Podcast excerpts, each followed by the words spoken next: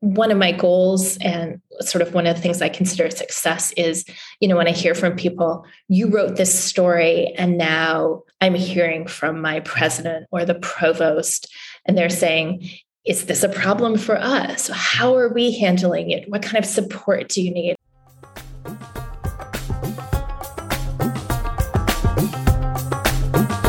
Hi, I'm Jessica. And I'm Girish. And this is the Destiny Benders podcast, where we explore the impact of international education on the lives of students and professionals from across the globe.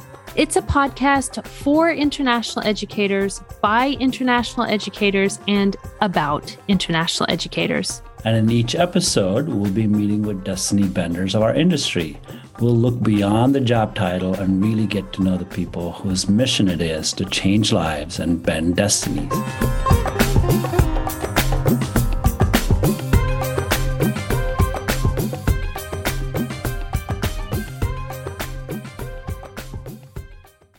Our guest today is Karin Fischer, a, an international education reporter, a correspondent, and the publisher of her own newsletter, Latitude, Karin, welcome to the podcast. Thanks. Hi, Karin.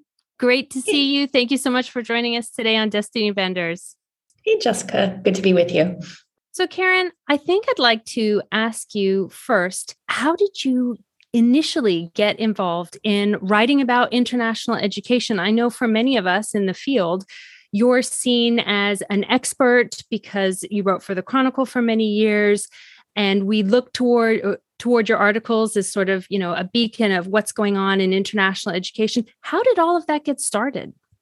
Well, honestly, a little bit accidentally. I uh, had been a journalist for a few years. I had been covering politics, actually, covering Congress and the White House um, for a chain of papers, and um, came to the Chronicle to cover politics and policy, essentially, in higher education. I hadn't been a higher ed reporter at all.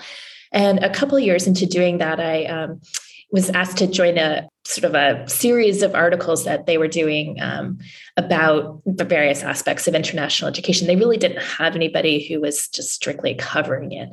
And um, I did it, I liked it. And uh, so I just kept doing it. I mean, I joke that they asked me to do it because I was like the most international person in the newsroom because I have a Canadian passport. But I mean, I just honestly, that's it was just, I think, I, I, had an affinity for it. It was a really interesting time of things really shifting. It was right as sort of the the growth in international students really exploded, and it just just it seemed to offer such a wealth of of possible stories that I was really intrigued but then you stayed with it, right? So obviously it was interesting and intriguing enough for you to stay. But before we get into that, tell us a little bit about you, right? So you're from Canada. You said you have a Canadian passport. So tell us a little bit about your journey to become a journalist. So yeah, I grew up in Canada in a, a, little province in far eastern Canada called Newfoundland, which is probably honestly closer to Europe than much of the rest of Canada um, and uh, grew up there.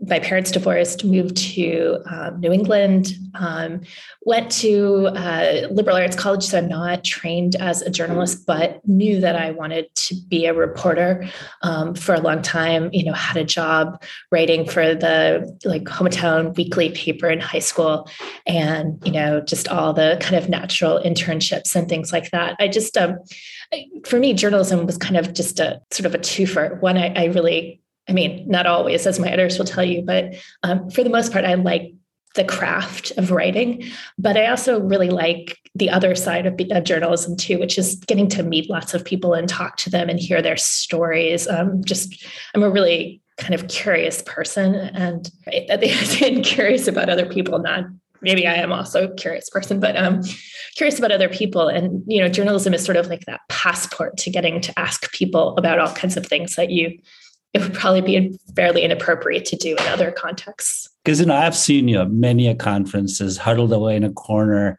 trying to hit a deadline. You want to report on something you just learned, um, so that must be really, really exciting. Uh, I'm always curious how somebody is able to have these conversations and then quickly put it in such easily digestible format. So uh, that's really, really cool. We've really enjoyed, like Jessica said, all the stuff that you do, all the stuff that you write. I mean, I was going to say, I guess that's the other part of, of journalism that I also that I like is is kind of making sense of things. Sort of as you say, kind of taking you know the ten conversations you had and sort of synthesizing them, or picking out something that didn't really seem that remarkable, but yet if you put it in context, it's sort of indicative of a broader trend and trying to ferret those things out is also kind of a it's kind of a rewarding challenge.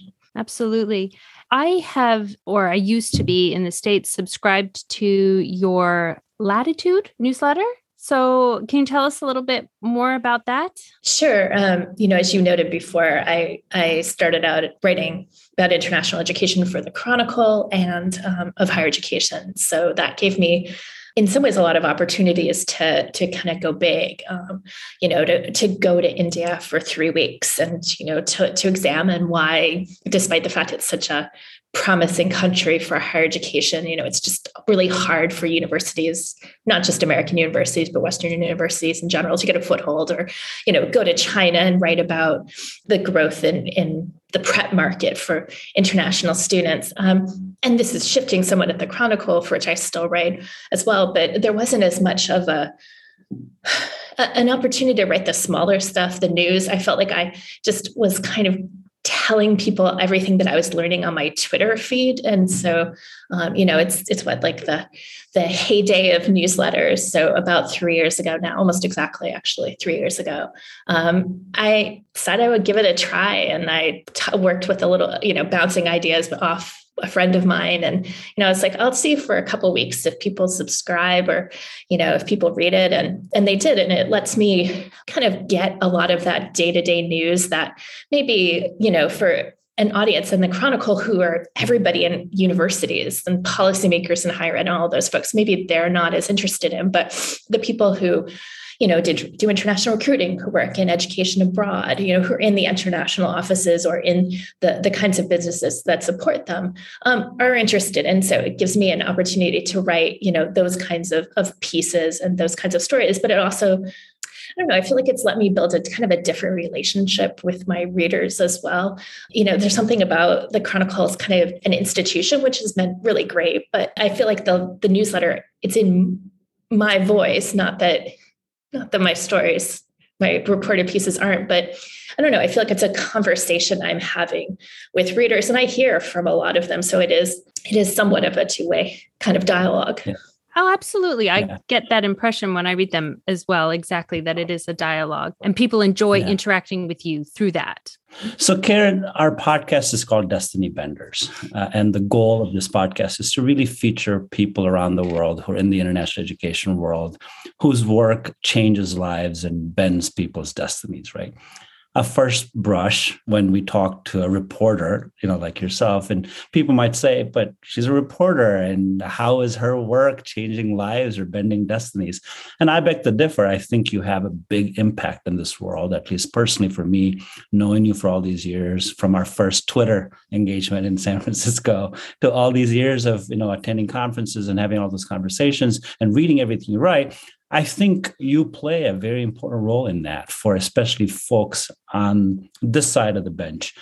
So, if you could reflect on that, what can you say about your work that you think makes a big impact on people's lives that use your words and your stories, the changing of their lives based on what you're writing? Could you reflect on it a little bit? Gosh, how to answer this without seeming kind of conceited. it's tough, right? There's no conceit. It's your work. This is what you do. I, I guess I think of it in a couple of ways, maybe. Um, one is like to go back to the th- the point about the Chronicle is that um, it is writing for both for the people who, who work in international education, but for the the people more broadly in higher education. And um, one of my goals and sort of one of the things I consider success is, you know, when I hear from people, you wrote this story and now I'm hearing from my president or the provost, and they're saying, is this a problem for us? How are we handling it? What kind of support do you need? And so, the the, the extent to which um, across universities, within higher education policy circles, that you know there aren't a lot of people, unfortunately, who do write. I mean, you noted Jessica, it's kind of a, a niche that I have, and so there's not that many people who are writing about this. And so, I feel like I can kind of shine that light on on these issues. I also feel, and particularly for students, which is, I mean, I love talking to folks like you, but I, I love, love, love talking to students. I mean, they're just energize me. And I feel like international students um, in particular are often kind of overlooked on their campuses. They keep in their own communities sometimes. They, they struggle to integrate. I would also say that colleges struggle to figure out how to always support them adequately. Um, and so for those students, also for students who have other international experiences, Americans going abroad, for example, I help them feel heard. Um, and I help tell their stories and and make them people to me like i always think about um, you know just like on my facebook feed you know i hear from somebody that i went to high school with about you know a student seeming seeming real to them and, and these illuminating these problems that they they didn't think about or these people that they never considered on their their campuses. And so you know that's both people within higher education but it's just also people who are like oh yeah, you know, I did notice that there are more Asian looking people in my community. And oh, that's why they're here. Oh, there's really a wave of Chinese students, and these are their experiences and their challenges. And so I, I hope that that I can give give them more of a voice too. Yeah, absolutely. I think that really highlights why it's so important to tell people's stories in international education, not just focusing on yesterday, Girish and I were talking about the numbers a lot of focus on the numbers, but actually, what's so important is the people. That's more important than the numbers, is the people and their stories. We're telling them, you're telling them, and any opportunity we have to get to know people and their stories is an important one. Yeah, that's a great way to to put it. I mean, I don't want to discount numbers and analysis and trends and those things, but I did a, a piece last summer about, um, you know, a group of, of students, some of whom I had met a few years ago from this university in Afghanistan. Well, the university is in Bangladesh, but the students were in Afghanistan, and they they had to escape. Female students mm-hmm. under, you know, with the Taliban encroaching, and you know, I'm in California and I wrote a story, and by the time they they were brought here to the U.S., they were evacuated um, finally. And um, by the time I got up here in California, um, I already had my inbox full of people who at universities who wanted to take the students in and give them wow. a home. And so that's the, you know, sometimes it's, it, you know, I could have written, you know, it was, it was not me, it was the stories of those students that were so compelling. And so sometimes I feel like it's not anything I'm doing so much as like sort of just being the the channel through which people get to understand and learn about these other really, really interesting, thoughtful, remarkable people, and especially students. But you're giving them a voice, right? That's very important. That's what the, that's what you're doing. So how do you, Karin? I mean, there's so many stories happening, so many things related to international education all the time, every day. How do you sort them out? How do you decide on what's important to report on? Oh God, that makes it sound so like systematic.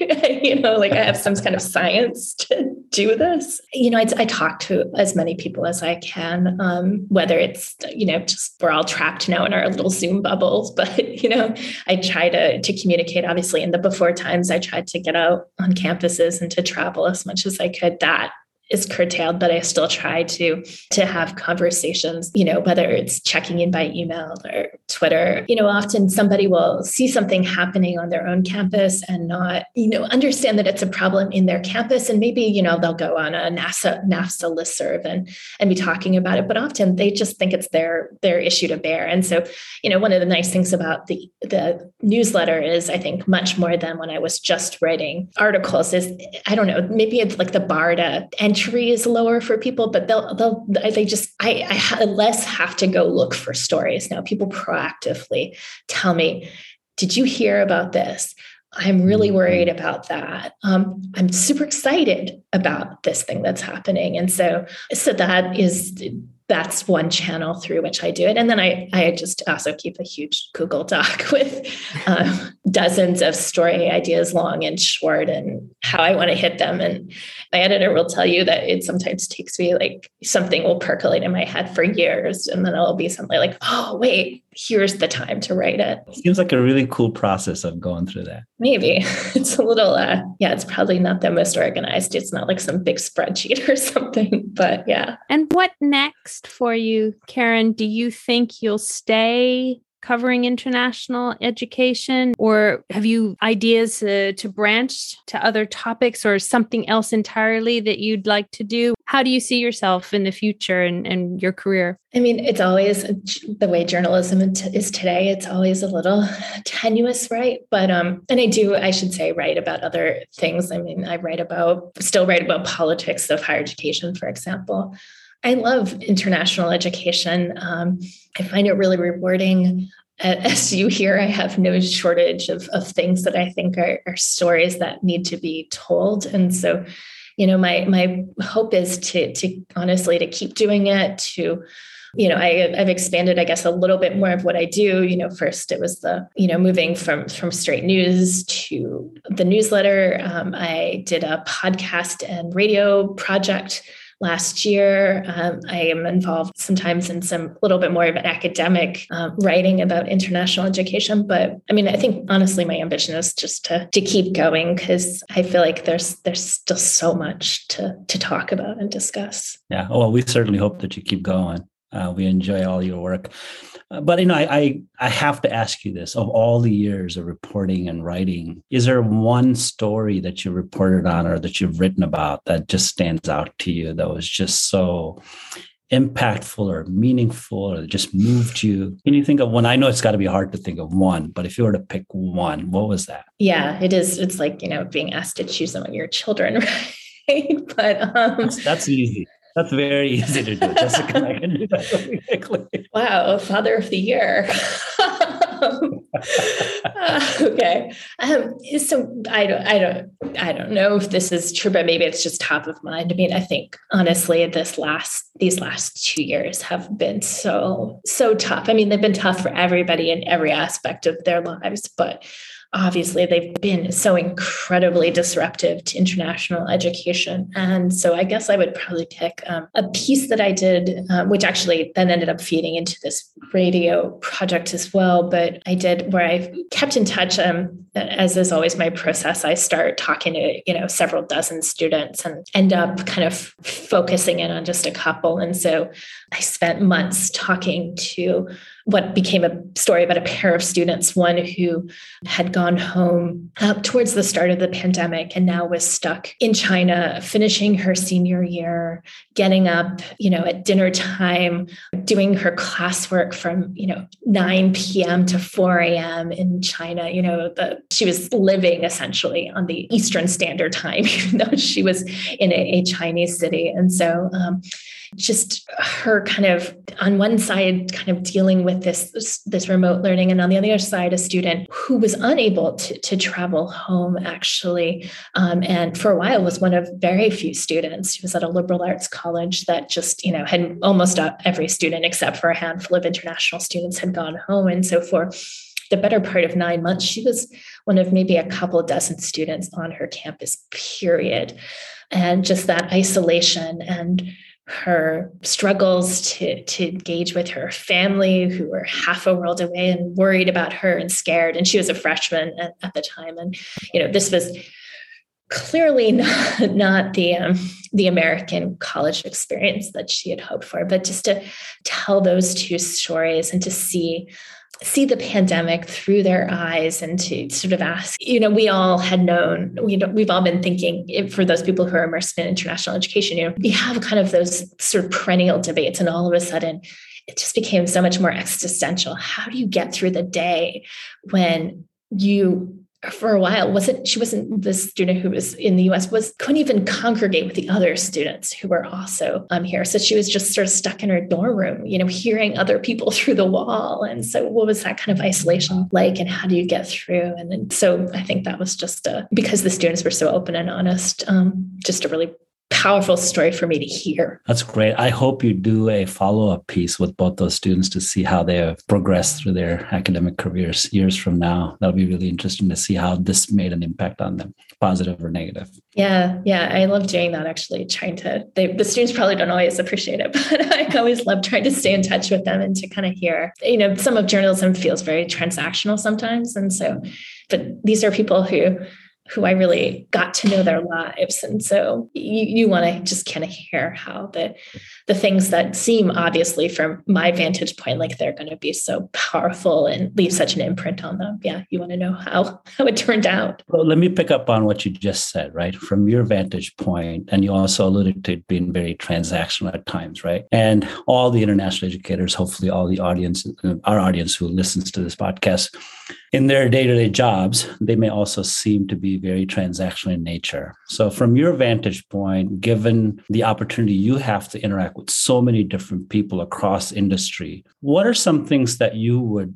like to share? Or what are what are some pieces of advice that you'd like to give? And how do you make it so that you don't end up being very transactional in your day-to-day job? How do you remind yourself to step back and think about the broader picture whether you're a counselor at a high school or a recruiter at a university or an administrator or whoever it may be? What are what are some thoughts on that? Yeah that has i mean i don't envy people in those positions because you know you have to kind of your job is to put out fires sometimes and so and i think it is really hard to to, to step back and to see the bigger picture. And so I, I mean i like to think i mean i'm a, I'm a journalist. And so i do my job is to to look with clear eyes and to to see what's going on in the field.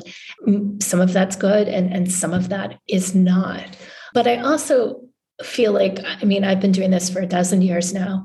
Um, I had gotten to know a lot of people. One of the things that was probably more than when I'd say I was a congressional reporter.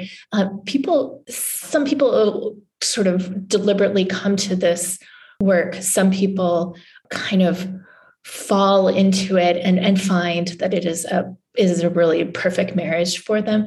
Um, but is the rare person that I meet who does this work, who who doesn't feel really passionately about it, who really, it, I think people are very motivated in the field of international education in, in all aspects of it because they they they have some sort of guiding principles and passions. And I I suspect that it can be difficult when you are you know, dealing with the umpteenth SEVIS update to, or, mm-hmm. you know, the, the visas that you cannot get unstuck in the consulate, you know, in Turkey. I know it can be difficult to remember those things. I have the luxury, right? I mean, not always. I mean, often I'm just like publishing my newsletter every week. I read lots of articles. So I understand like the day to day churn too. But I do have the benefit of kind of stepping back a lot more, perhaps, than the person in the trenches and seeing the big picture.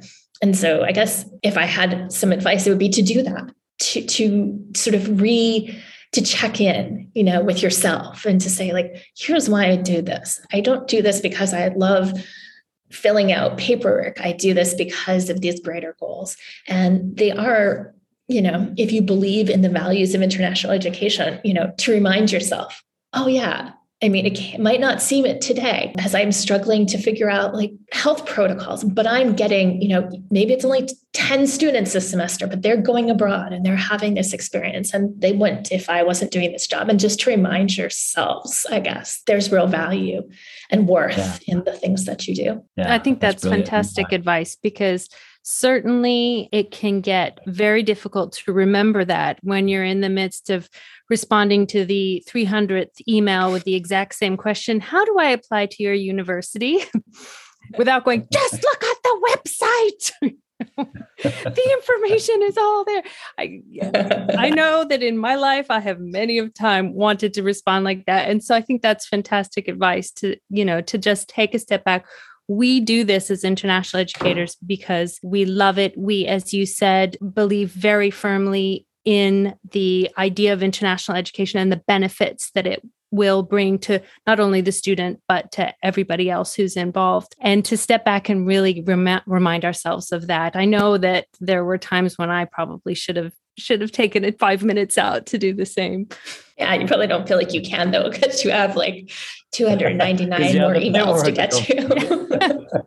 exactly. Well, this is great. Well, thank you so much. Um, you know, one of the things that we like to do at the end of our podcast is to just ask a few quick fire questions, just random questions about random things that we'd like to know about you. And I'll start. My favorite question always to ask is what is your favorite place to eat? These days, right here in my office, which is also my dining room. in the before times, my my absolute favorite place though is this little uh, restaurant in um, a basement in DuPont Circle in DC called oh. Little Serow. Awesome, awesome, awesome. Northern Thai food, delicious. There Spicy. you go. It's going on my list. It's going on my list. So I'm going to be a little bit cheeky now and ask a question that I kind of know the answer to. What's your favorite sports team? yeah, you've uh, looked on my uh, Twitter feed. Um, it's the Washington Nationals. Yeah, I'm a big baseball Why? fan. Why? Well, so as you noted, I grew up in Canada, and the Washington Nationals um, have been the Washington Nationals for about a dozen years. But before that, they were the um, Montreal Expos. And uh, so when you um, only have public television, only have the CBC, they they play all the Expos and the Blue Jays games. So in the before times, as you refer to it, as you traveled a lot, and when you traveled, what were three things that you always packed? Oh gosh yeah, I've only uh, traveled a couple times to see my family and now. So uh, it's like a like exercising old muscles or something. I always bring my iPad um, because the plane um, was the t- place that I always got a lot of reading done, a lot of work too, but a lot of reading on you know those long trips. So I always bring that. Um, I always bring my water bottle because hydration is important. So one other thing I would always bring, probably a pair of running shoes, because I think it's really fun to explore wherever you are, kind of on foot. Um, you know, like one of my favorite memories is I went to Myanmar and got to go running, and everybody like looked at me as if I was a crazy person, but I got to see kind of all of you know, uh, like explore like neighborhoods in Yangon that I would never, nobody was going to take me there if I drove. And so to run, I could see everything and, and stop and talk to people and, you know, interact on a human level that you, you don't see when you're sort of pressed with your face against the car window. Yeah, absolutely. Yeah. What's your, what was your favorite place to visit? Ever. Yeah. Um, ever. Yeah. My favorite city is Hong Kong. Oh, I okay. love Hong Kong. Yeah. It's a little tough to watch what's going on there now, but mm. yeah. yeah. Where's one place that you've not gone to that you would like to go? Um, you know, I've never, I've only ever been to like Northern Africa, um, you know, Algeria, um, Morocco. Uh, so I'd love to go beyond kind of that sort of Mediterranean bit of Africa. Yeah. I have one yeah. last that, one. Which, one last question that I, I'm curious because you you said you take your iPad to read. What's your favorite book? Favorite book of all time? Maybe The Secret History by Donna Tartt. But I might have just thought that because I just listened to a podcast about it and so I just reread it. Um, but yeah. What's it about? Yeah, I don't know it. Oh, um, it's about um, a group of students who are studying Greek at a um, a New England private college and a murder that happens. It's a murder mystery. Interesting. No, it's not a mystery, but anyway, it'll be a mystery that you could go read it. I'm gonna go read now. yeah, cool. Well, Karin, thank you so much for being part of our podcast. We really appreciate you taking the time. Uh, like I've said before, it's been a pleasure watching or reading, rather, following you uh, and all the work that you do. So I hope you continue to do this for years more. Yeah, thanks. Thanks. It was, it was fun to, to chat. So I appreciate you thinking of me.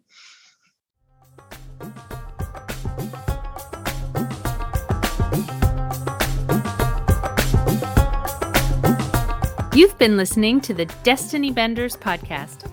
Join us next week. We speak with Bobby Mehta, Associate Pro Vice Chancellor, Global Engagement at the University of Portsmouth.